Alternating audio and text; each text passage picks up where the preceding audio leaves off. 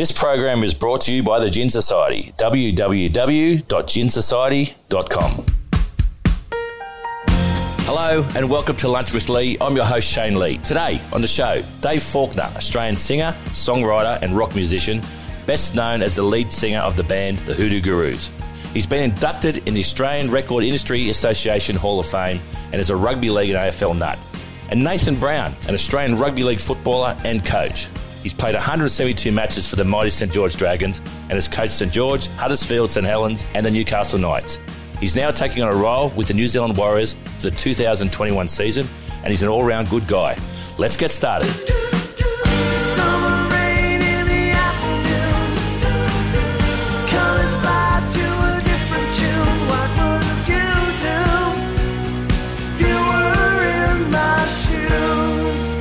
On the show today, Dave Faulkner, Australian singer, songwriter, and rock musician, best known as the lead singer of the Hoodoo Gurus. I mean, he's a rugby league and AFL nut, supporting the Cronulla Sharks and the Fremantle Dockers. Welcome, Dave. No, not the Dockers. No, the Dockers. I think you have the no, Dockers. No, the Sydney Swans. Oh, good boy. I was going to My family all love the Dockers. I Dockers. was still going to scrap you for that. But um, and Nathan Brown, an Australian rugby league footballer and now coach, all around good guy. Welcome, Brownie. How are you, Esley? Very good, mate. Well, boys, really, really good to be here. But so, Brownie, talk me through. So, 2021, you're off to New Zealand now. Yeah, well, we think we're off to New Zealand. Uh, Shane, no, we're not sure yet. If uh, if the borders allow us, the family will move over there to take up the head coaching role at the Warriors. But if the borders uh, don't allow us, we could end up in Redcliffe, Central Coast, wherever we end up as a team. But in the longer term, once everything's clear, we'll certainly end up in Auckland, which we're really looking forward to. But I think you'll go well there. And Dave, what's happening with you at the moment, mate? It's pretty tough. You're not, not, not at a tour not Well, at a they're play. They're not allowing us anywhere at the moment. I know. Uh, we, we're locked. We're locked up. Um, we're just doing music, um, you know, recording stuff, and uh, we're starting rehearsal again in a couple of weeks to get some more material together for an album next year. Fantastic. Hopefully, we'll be out playing to promote that when when that comes around. And new single coming out, you said hopefully next week. Uh, no, no, we just done a video on Saturday. Okay. Uh, the single's coming out in a month, so beginning of October. Um, and uh, yeah, we just had one come out about a month ago now, uh, which has been pretty funny. And uh, this is kind of part of that same campaign, just you know, releasing songs to kind of keep ourselves amused and hopefully the public. Fantastic. And you two actually know each other. Yeah, well, Yeah, yeah. I was just saying. Well, I I met Dave numbers of time a long time ago, and I wasn't sure whether it was at Northies or the Clavelli. And I couldn't probably tell you both. either. and, and Dave said it was both probably. And I said 100%. But and, and Dave, you, you've been a massive league supporter. Famously changed the lyrics to your song "What's My Scene" to "What's My Team." Um, yeah, that's my team. Yeah, yeah. that's my team. Yeah. People Um, still call it "That's my scene" now. They get me. They get. They get it all mixed up. You know, it's one, one- they're all one and the same. and so you, you grew up watching r- rugby league in particular. I didn't grow up because I come from Perth originally, Right. but uh, I moved here when I was in my early twenties, and um, uh, it was actually our bass player, the Hoodoo Gurus, um, that was the one that turned me onto rugby league. We were, we were recording the, the third album, which is the one that had "What's My Scene" on it. So at the time, and uh, there was a kangaroo tour of the UK, and we were watching the, the games Yep. while we were recording, just between you know takes and stuff, while someone else is doing uh, you know vocals or something, is watching the telly. And, and Brownie, so um, doing a bit of research, you played in three rugby league grand finals, mate. yes, I've played in three uh, three losing grand finals, unfortunately, with the Dragons Yeah. in 93, 96 and 99. And then the next year I coached the under 20s. We got beat 15 14 in the grand final by the Roosters. Then I went to Huddersfield. We went to Wembley for the Challenge Cup final. We got beat. My wife said, Do you think you'll ever win? and fortunately, I was did. oh, well, it was it's a funny story though. At St Helens, we were leading the comp from the start till the finish, and about uh, six weeks out from the comp finish, and uh, our uh, our fullback uh, was uh, young Jonny Lomax. He was, Yeah. he's, he's now playing for England. He did his cruciate. Then uh-huh. two weeks later, Luke Walsh snapped his leg. He was our halfback, and then a week after that, Johnny Wilkin was class player. Played thirty odd tests for England. He was our our ball plucking back row. He scored a try and dislocated his shoulder. It was like my missus goes, "Why?" Fortunately, though, we ended up we ended up getting a win. So yeah, but it's not easy. Do, do you look at back? Do you look back now at any of those games as a coach and, and sort of analyse them and think what could I have done better? Oh, Or from the first time I started coaching first grade, I coached twenties, and we had a really lot of a great crop of young kids at St George that I had a lot to do with. That ended up going through and playing lots of first grade at Drags and other clubs. So, but when I started coaching first grade, my first two years of first grade, I realised and I thought if I could have had a year off and sat with Brian Smith, David Waite, and actually been an assistant coach for a while, and then they got me to play again, Yeah. I reckon I would have been far far better for the coach. David, it's like that with, with music. You have an idea, you come up with a song, you sit in the studio, you put it together, and then you hear it years later. Do you think I could have done something Oh, always. Yeah, that's, really? yeah, that's a different story. Yeah, you Right. always think like, what the hell was that? You know, and that, how that how did we let that get through? Um, Really? for me as a songwriter, certain lyrics, I think you know maybe I wasn't you know on on fire that day, whatever. You know, just kind of something that was a bit less than I'd respect now. No, get through. but I, I, mate, I, I grew up. Um, this is why I love doing this podcast. I, I get to uh, to hang with, with guys like yourself who, mate, you, you almost like the soundtrack to my youth, mate. And some of your lyrics still ring true today. You know, Oh yeah, I'm happy with some of them. Don't Yeah. worry. You know, it's just a few that you kind of go, "What was I doing?" You know, Yeah. You have, you, you know. So sometimes, like when you're writing a song, you, a lyric can get stuck on the song a bit, Yep. like chewing gum. Really? you know, on your shoe, you just can't get rid of it, and, it's, and it kind of wrecks the song. And you, and and you wish later on that you had made sure you changed your shoes or something and got you know something else there. That that, that occasionally has happened. Whereas, yeah, a song has just gone the wrong direction and you can't get can't shift it back.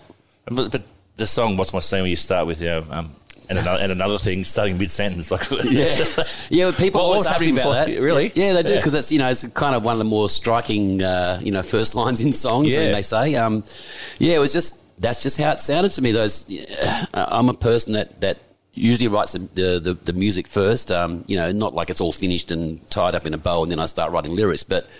The, the musical idea comes first, and Yeah, then yeah. um, and those notes that are in that melody on that verse, that's what that sounded like to me. Just all right, is like you know it's kind of like a musical lyric thing you know like the, the syllables of the lyrics sort of sound like that they trip off Right. the tongue that way and another thing la la la la la you Gotcha. know anyway I can say that a million times to people and they still look at me with No, no.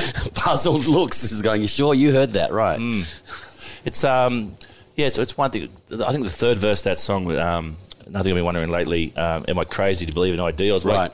So talk, talk me through that, that, that. That's a really interesting lyric, and that's one that still rings true today. Like, and I often think about myself personally. But what, what were you thinking when you were writing that? Well, the whole song. I mean, as I say, it, started off merely, you know, as as you as we saying about words that sounded like those notes, Yep. and I'm I'm sort of halfway through the first verse before I even really know what I'm talking about yet. Right. You know, it's going. On another thing I've been wondering lately. Oh, baby, where have you been? You know, that's kind of a, like me playing with rhymes in a way. You know, Okay. like lately, Yep. baby, kind Yep. of a rhyme. Anyway, but. Um, after you sort of sit back and go, what the hell am I talking about here? Because, you, you know, it seems to make sense, but what is it talking about? I kind of figured out, of course, you know, it's about who the hell am I and what do I, Yeah. what am I, where do I fit in?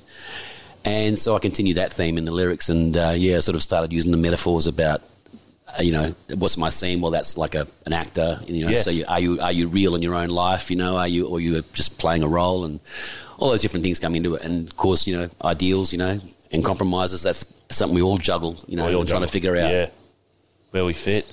And, and Brownie, so I think it was 2000, 2001, you were playing a trial game and you, you broke your neck.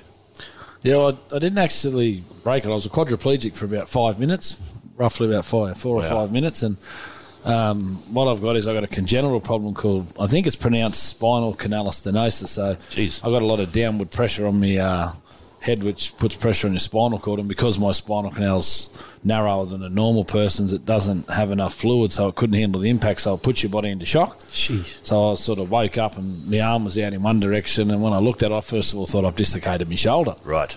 and then couldn't do that, and then I couldn't move anything. And uh, great mate uh, Ray Connolly strapped me for every game. Ray's still working at the Dragons. Day. He's a legend, Ray, and and he he come out and I said I, ca- I can't move, Ray. Like like Jeez. like help me and. and and Ray put the old wet sponge in me and said, "You'll be right, mate." And I'm thinking, "Geez, I'm looking for more than that at the minute." Yeah, right. And then slowly, like I moved a finger and another finger and a toe, and then uh, I got flown to one of the hospitals in town here. Then walked out of hospital about four in the morning, and then uh, saw a specialist, Doctor Quack. His name was one of the leading neurosurgeons, and saw him. And then uh, about two weeks later, had a message on my phone saying I need to go and see him. And Right. I was pretty confident he was going to say It's all good. you're not going to be any good here. I was Oh, pretty right. confident. Yeah. So I went Okay. and saw him, and he explained to me that um, with the condition I have and what state I got in, that I should never have walked again. He said your, your body should have just stayed in shock and not recovered. He said just fate just allowed you to happen. So he said that's your lottery ticket, son. He told me. So What- said, what- "Oh." So you stopped playing at that moment. from that moment, I never Right, played again. right. Like, and I don't. I've never surfed since then, or Right. even things like OzTag or things where I can put me. But, but I can.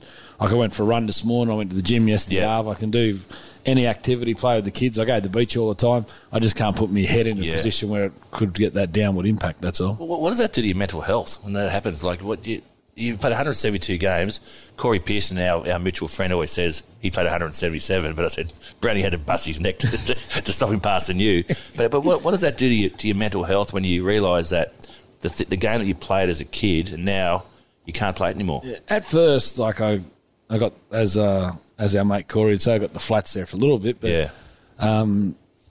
after a sort of you know a couple of weeks, I sort of slowly went back to work, and uh, the club were good to me. They've got me to they used to. You know, Shaun Timmins and Trent Braden, they had all joke reckon I was on Peter Doust in the chocolate wheel. He'd spin a wheel, Oh, and if yeah. there was a promotion or a recruitment or whatever there was, they'd just send me wherever. And so I started actually uh, do things involved in rugby league, and I always wanted to coach. So I spoke to the club, and then I was taken over the coaching next year. So you just realise that that part of life's done Yep. and the next part's about to start. So I was probably a bit down for a week or two, but you know, we've you know, we've had a good upbringing from mum and dad, and they've always told us that you know, no good feeling sorry for yourself. You know, like things Yeah, don't good work advice. out. Yeah. You you move on to the next phase of life. And I remember I went on the footy show, and uh, Fatty Vautin said to me, he goes, "Mate, life just starts when you retire." He goes, mate, you got a long way to go. So Fatty said, and I thought, Yeah. that's a real interesting thing. Like, I've got another, hopefully, 50 years of good health. Like, Yep. I'm 27 or whatever Yep. it was, 26, 27. Yeah, so you just look forward to life and get forward. And that was the next challenge was coaching. And fortunately, I had a club that, that looked after me and gave me a job coach in the 20s and, and a wife that was supportive and, you know, parents that were supportive. So, yeah, it was good. We'll just take a break now. Right, we'll order some food now at the Paddington here uh, on Oxford Street, 384. The chicken here is off the charts, but we'll share some starters, please. We might get some uh, chicken spring roll and maybe the little bit of glazed ham, mustard pickles. That'd be beautiful. And then for the main, I think we're going to share the uh, the roast chicken. Can't go past that with some sides. Uh, probably get the heirloom tomato salad and the carrot and fennel salad. Beautiful.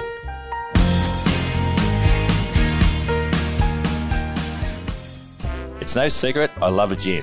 And one of our sponsors here, Lunch with Lee, is the Gin Society, which I happen to be a member of. When you sign up, they'll send you a full size bottle of amazing craft gin delivered to your door every two months, plus the latest issue of their beautiful Gin Journal magazine and a surprise gift absolutely free. Each gin is sourced by a team of experts looking for exclusive, unique, and exquisite drops from around the world. A subscription to the Gin Society is your passport to the world of craft gin. No strings attached. Cancel anytime. Check out the website www.ginsociety.com. All listeners of Lunch with Lee can enjoy an exclusive $20 off their order when they join the Gin Society. Simply visit www.ginsociety.com and just use the code LunchWithLee20 at checkout. Spartan Sports is recognised as one of the world's most exciting and innovative sporting brands with a community focus. Our product range across cricket, rugby, football, volleyball, basketball, and fitness has been developed to sell directly to any club, school, corporate, or individual. Go to our website and order directly to your front door www.spartansports.com. Spartan Sports, unearth the warrior in you. John O'Brien is a legend of Australia's beer industry.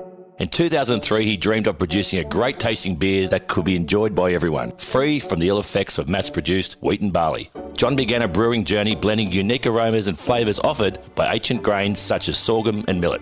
He perfected recipes over time which have led to 40 local and international awards, including three gold medals at the Australian International Beer Awards, a gold medal at the Indies, and a silver medal at the Beer World Cup. Proudly 100% Aussie owned, made in Ballarat, O'Brien Beer is Australia's most awarded gluten free beer and widely available around Australia through major retailers and online at rebellionbrewing.com.au. O'Brien Beer, the beer that loves you back. David, I'm assuming there are a lot of musicians now that are going through not being able to get in the paddock.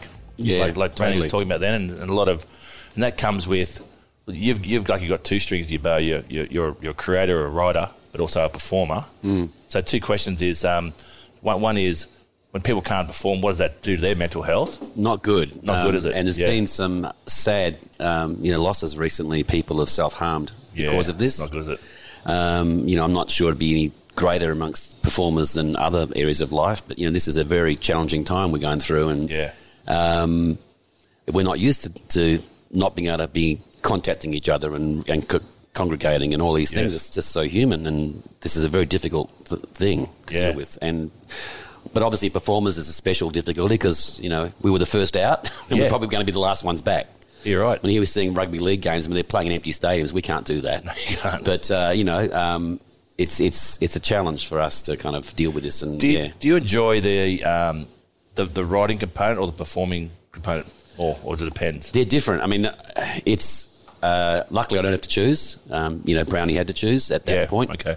But um, you know, for me, performing is uh, you know it's kind of how I express myself in my life, and it's kind of like almost like having a limb missing, not being able to do that. You know, I, I don't realize it till I'm out there doing it again, and you sort of suddenly you feel like, okay, this is who I'm meant to be. Um, so that's the only way I can explain it. Was, was there a was there a moment like because you guys toured all around, um, and I, mate, I, I love some of your your, your pre Hoodoo stuff, the, the, the real because you're a real punk, Oh yeah, we had a little punk band in Perth that I was in when I was a uh, teenager. Yeah, yeah.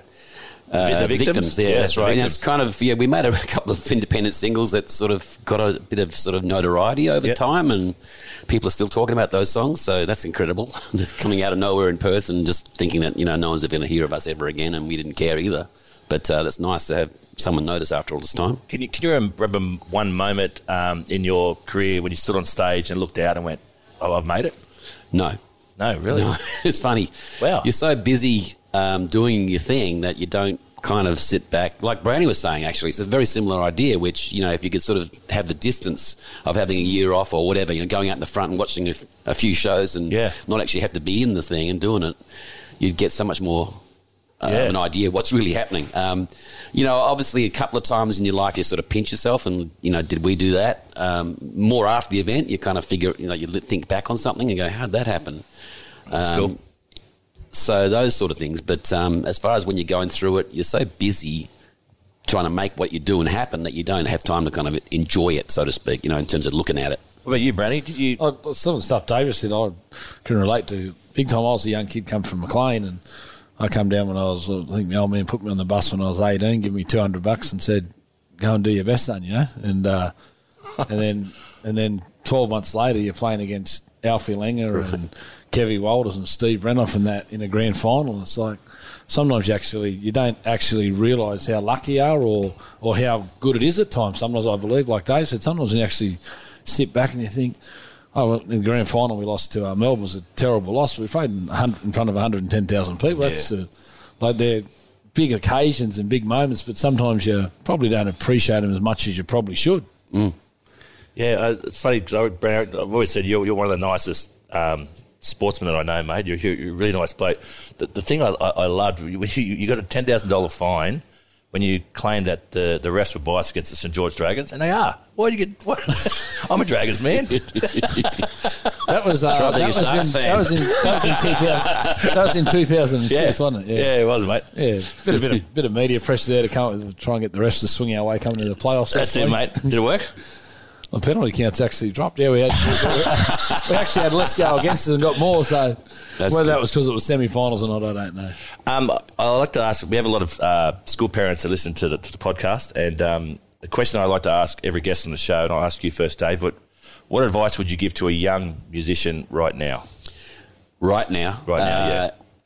Same advice I always give people that, that talk about, um, you know, wanting to do something like music or whether it's dance or anything Yep. in the arts. Um, don't do it if you want to make money and become famous. Right. Do it because you just can't stop yourself, and that you know you'd be something somehow diminished if you Yeah. if you didn't have that in your life. Yeah. because it's going to be hard, and you probably won't get all those fantasy things like success and, and money. But if you love what you're doing, that's the reward that you're going for.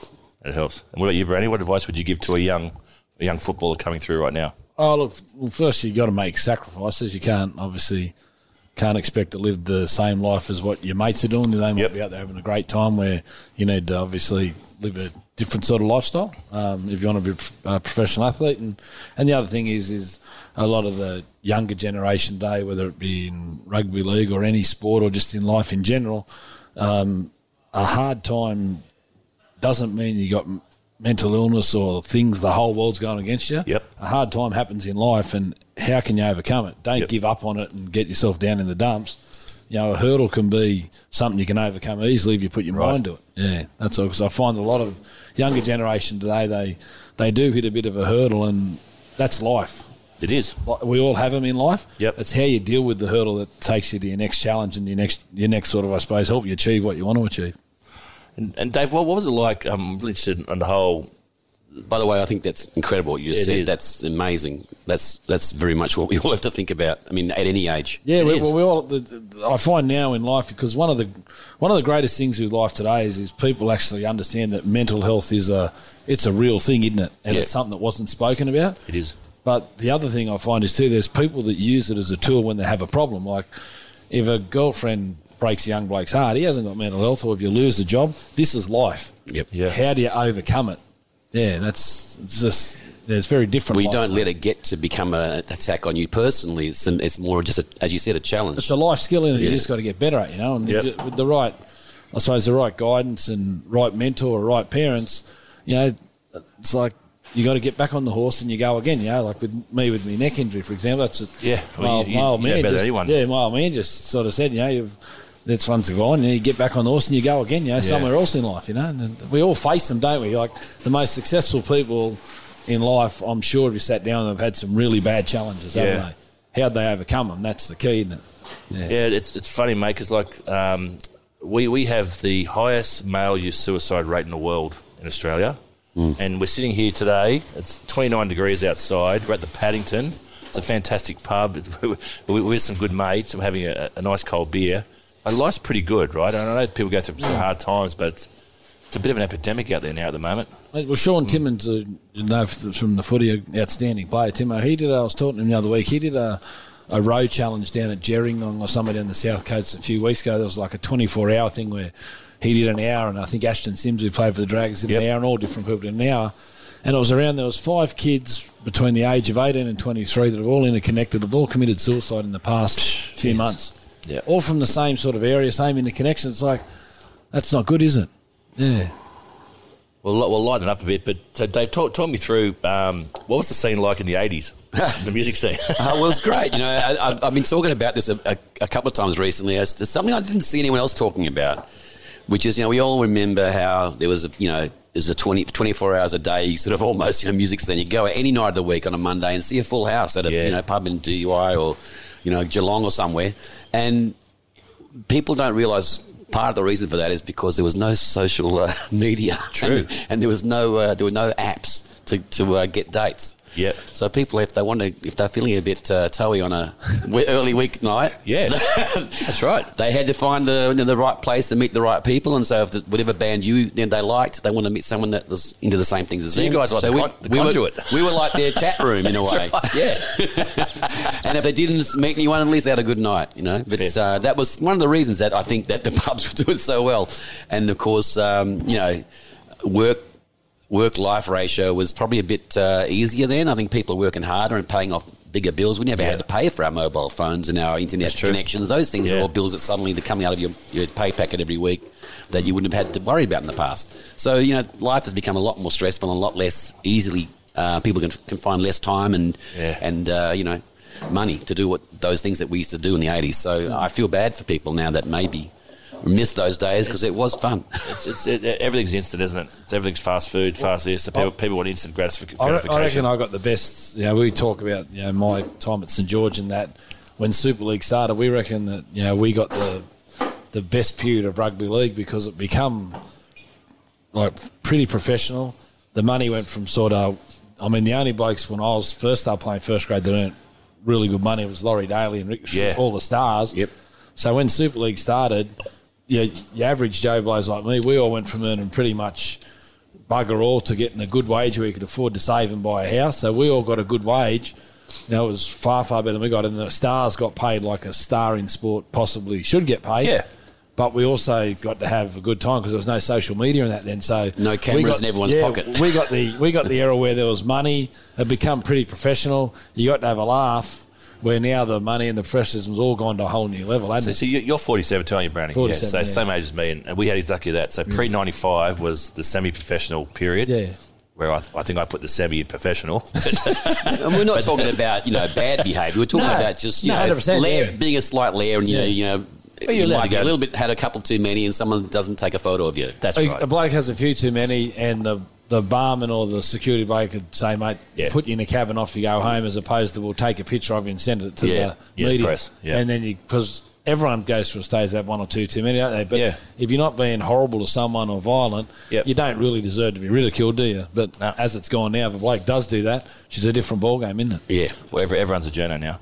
That's the thing. um, and the outrage, of course, is way through the roof. You know, about Yeah. everything. yeah, but it's gone too. But by tomorrow, there's someone else on the hook. you know? yeah, yeah. That's what we have to remember. That's one of the bonuses. You know, if you're getting a hard time, you know someone will do something silly in the next few days, and you'll be out of the, you'll be out of there. If you're enjoying this episode, check out a recent show with Dave Gleason and Craig Johnson for all things music and sport. What would you do if you were in my shoes? Hey, Dave, who are your musical influences growing up? Uh, well, my brother was one because Wow, he, he okay. was eight years older, not because of his being a musician, because he wasn't. I mean, he, he plays for fun, but um, he just loved music and brought all the records home. He, he, he left school early because he wasn't mad about study and he ended up becoming a teacher. It's a funny thing because he did night school and did go back to school, but um, he was had an income as a like a 16 or 17 year old and uh, was buying all the cool records at the time, which for me were the classic 60s singles era, you know, so the Stones and the Beatles Yeah, and the cool. Easybeats. So that stuff was all around me as a little kid, and uh, that I can't say that was was anything more than crucial for me. It was Yeah. completely. And when did- anything when- less than crucial? Should I say? What age did you realise you could write? I didn't think about it. Um, I, I started writing songs as sort of almost like you know automatic in a way, and like as a little kid, just singing a song to myself, and I'd make one up. Um, it wasn't until I was at high school, and I, we had a band at high school, a rock band. You know, not official, just Yep. using the using the, the gear and that the school owned, and they let us rehearse and play. We'd play concerts at other schools, even you know, for the socials. But um, then I was writing songs, and we were learning those then. But um, I was actually more interested in painting and and, Right. and art when I was a kid. That was what I was known for in the family, and you know, they didn't. Music was just something that was in the house, and we all just did it. But it wasn't really something I was aiming for. It wasn't until I failed um, architecture because my, my mother tra- you know, taught me to realise that I couldn't be an artist. I could, have, I could have had to be something serious with my, my drawing skills. I had to be an architect. And went to went to university for one year and, was, and hated it. And all the time I was just playing music. And uh, it wasn't until I failed because I wasn't going to lectures, playing all these these gigs, and you know just never did a lick of work. I and was obsessed with music. I suddenly woke up to the fact that what I really was. in Wow. terms of music That's career. interesting because you, your, your dad was in the military, he's in the Navy, in the navy in the war. Yeah, and, yeah, yeah. and your mum, mother was a local politician. Well, sort of. You know, she was. Yeah. She became. She went in the council, local council. Okay. Um, she worked for um, politicians. She was uh, like one of the office people. You know, that runs the, the, the branch office. What do you call it? I don't know what they call those things. Where the Hmm. you know the politician has you know the constituents come and you know put complaints or requests in, and she'd handle that stuff. But um, she actually went into council uh, mainly because she was a, uh, an avid reader, loved books, and um, so she thought it was a crime that our particular uh, suburb we lived in, Belmont, uh, didn't have a library. So she took it upon herself to get a library built, and uh, that's what she did. She went to council and she got it pushed and pushed and pushed, and eventually got a library um, built. And then they, they ended up naming it after her for, for Wow. all the work she did. What a great, what a great honour. The funny story was that when they got the library built, the library board of WA, which is where I'm from, um, they weren't uh, they weren't didn't approve this this idea of a library being built. That they hadn't sort of gone through their their system, really? so they actually refused to acknowledge it, and they wouldn't give me any books. And so my mother, after the library was built, she had to do a big fundraising drive in a sense to get people to donate books to the library so they could have something to open with. Jeez. Yeah, crazy story. Crazy. And, and Brownie, what about you? Grew up in Yamba. No, I said two great things come out of Yamba: Nathan Brown and uh, and great prawns. Um, but uh, who were your big sporting influences growing up? Um, oh, my dad was. My dad was a coach, so he, Yep. my dad got coach of the century at two clubs in the bush over the course of the journey, and Wow. so dad was, and dad was, you know, quite a sort of, I suppose, a good figure around town where a lot of younger people went to him for a bit of advice. So that sort of always made me feel like I would like to have coached, and Um, and then I went to St George, and then you know I was very fortunate at St George. I landed at St George when I did because you know in the early '90s, you know, you know Brian Smith, Max Ninnis, you know Perry Haddock was there, Rod Reddy. There's a lot of people there who were putting a lot of time into coaching, you know, and uh, and I always believed that I was the type of player that needed to land at the right club to make it. Where some players can turn up at any club and they're just going to be good no matter who they played for. You know, I probably found the right club which I where I needed to get the right help and the right opportunity. So, you know, all the coaches at St George, you know, probably Max Ninnis was probably the one when I left my old man Yamba. Max was probably the one that probably had the biggest influence. Max took me to St George, and Max worked for Brian Smith for a lot of years. He worked for David Waite. He worked for Andrew Farrar, and um, he worked with Billy Anderson in the in the eighties. And you know, Max was a more behind the scenes guy, and he probably had a big impact on me when I after me dad. You know, and then as I said, you know, I had Brian Smith and David Waite, Andrew Farrar, all coaches that all contributed to me getting to where I am today. Who's going to who's going to win the comp this year in the NRL? Oh, look, it's real interesting at the moment with the injuries. It's more than what we've ever seen before for numbers of reasons. But Yep. you know, I thought two months ago that um, if Melbourne could get their best seven on the field at 17, I thought I thought Melbourne Melbourne would win with their best 17 players. I thought um, their bench this year, if they've got Big Nelson and Tino and uh, Brandon Smith coming off their bench, their middle bench rotation is far stronger than what Yep. it's been since they last won the competition. Uh, the halfbacks had a had a full preseason and another year playing halfback, so his his actual games improved a little bit. So I feel Melbourne's there. Um, I thought that they would either play the Roosters if the Roosters were fit, or Canberra. Um, Penrith had a outstanding year and playing some terrific footy at the moment, but until the sudden death footy comes and the big moments come, no one understands how some of them younger players at Penrith are going to handle it. Where you know those three sides I just mentioned, Yep. they're going to handle it. So, but at the moment, Melbourne's got their share of injuries. The Roosters are just starting to get some back. And Canberra's had their share earlier in the year. So all those three sides in particular, they've done extremely well under the pressure they've been under to be where they are. Now Canberra and the Roosters, um, unless Parramatta keep folding, only one of them can make the top four unless Parramatta keep losing. So, you know, whichever one of them makes the four, you know, I'd probably lean towards, you know, but, you know, th- those three sides of mine and you know, the Roosters fully fit. It's they're always hard to go past, you know, they're good. So Melbourne to play either Roosters or Canberra if their rosters are Okay. right. If Yeah. their rosters aren't right, you can come up with any number of teams. Who you tipping, Dave? Oh, I'm not tipping anyone. I've got, after that one. Are you kidding me? Duh, duh, duh, duh. But I, I, I, lo- I love I love your your recent single you put out. Um, is it "Hang Me Out to Dry"? Hung out to dry. Hung, Yeah. hung out to dry. Um, it's a bit. It's a bit of a. Like the Gurus have never been a, a, a political band at all. Yeah, but this, I- but this is a bit of a, a crack at Trump, which I love. Well, you know, In their character. yeah, Yeah, well, that's it. I I don't think. I mean, even though people you know take him seriously as a politician, I don't. I mean, I think he's Yeah. a, a, a con man, and I, I don't understand. You know, he could have run for either party and still be just as much a fake. You know, Yeah, He's- right. he- it doesn't seem to have any discernible policies at all, other than staying in power and making money. and you know, that's so. I don't see it as a political song myself. I see Yeah. it as a song about someone who's a rat bag, there you go. A rich rat bag. a rich rat bag.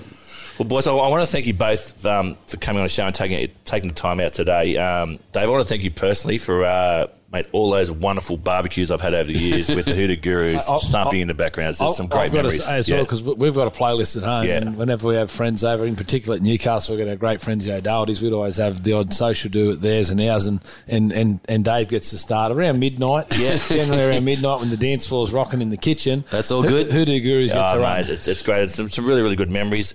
The uh, the 80 year, year old neighbour on either side of me don't really like it, but, um, but fuck them. Is it that they don't like it, or they don't like it six days a week? Which No, no, no. Um, but uh, yeah, thanks, mate, for, for, for all, all the good memories, and we'll put up on our on our socials when your new songs come out as well, mate. So Thank everyone you. can listen to those, mate. And um, Brownie, mate, thanks for everything. I think my tip is, mate, you are going to be one of the best when you finish your career, one of the best NRL coaches of all time, mate. I, re- I reckon the Warriors is going to be the team for you. I think you're going to do a fantastic job over there. Keep up the good work, mate, and.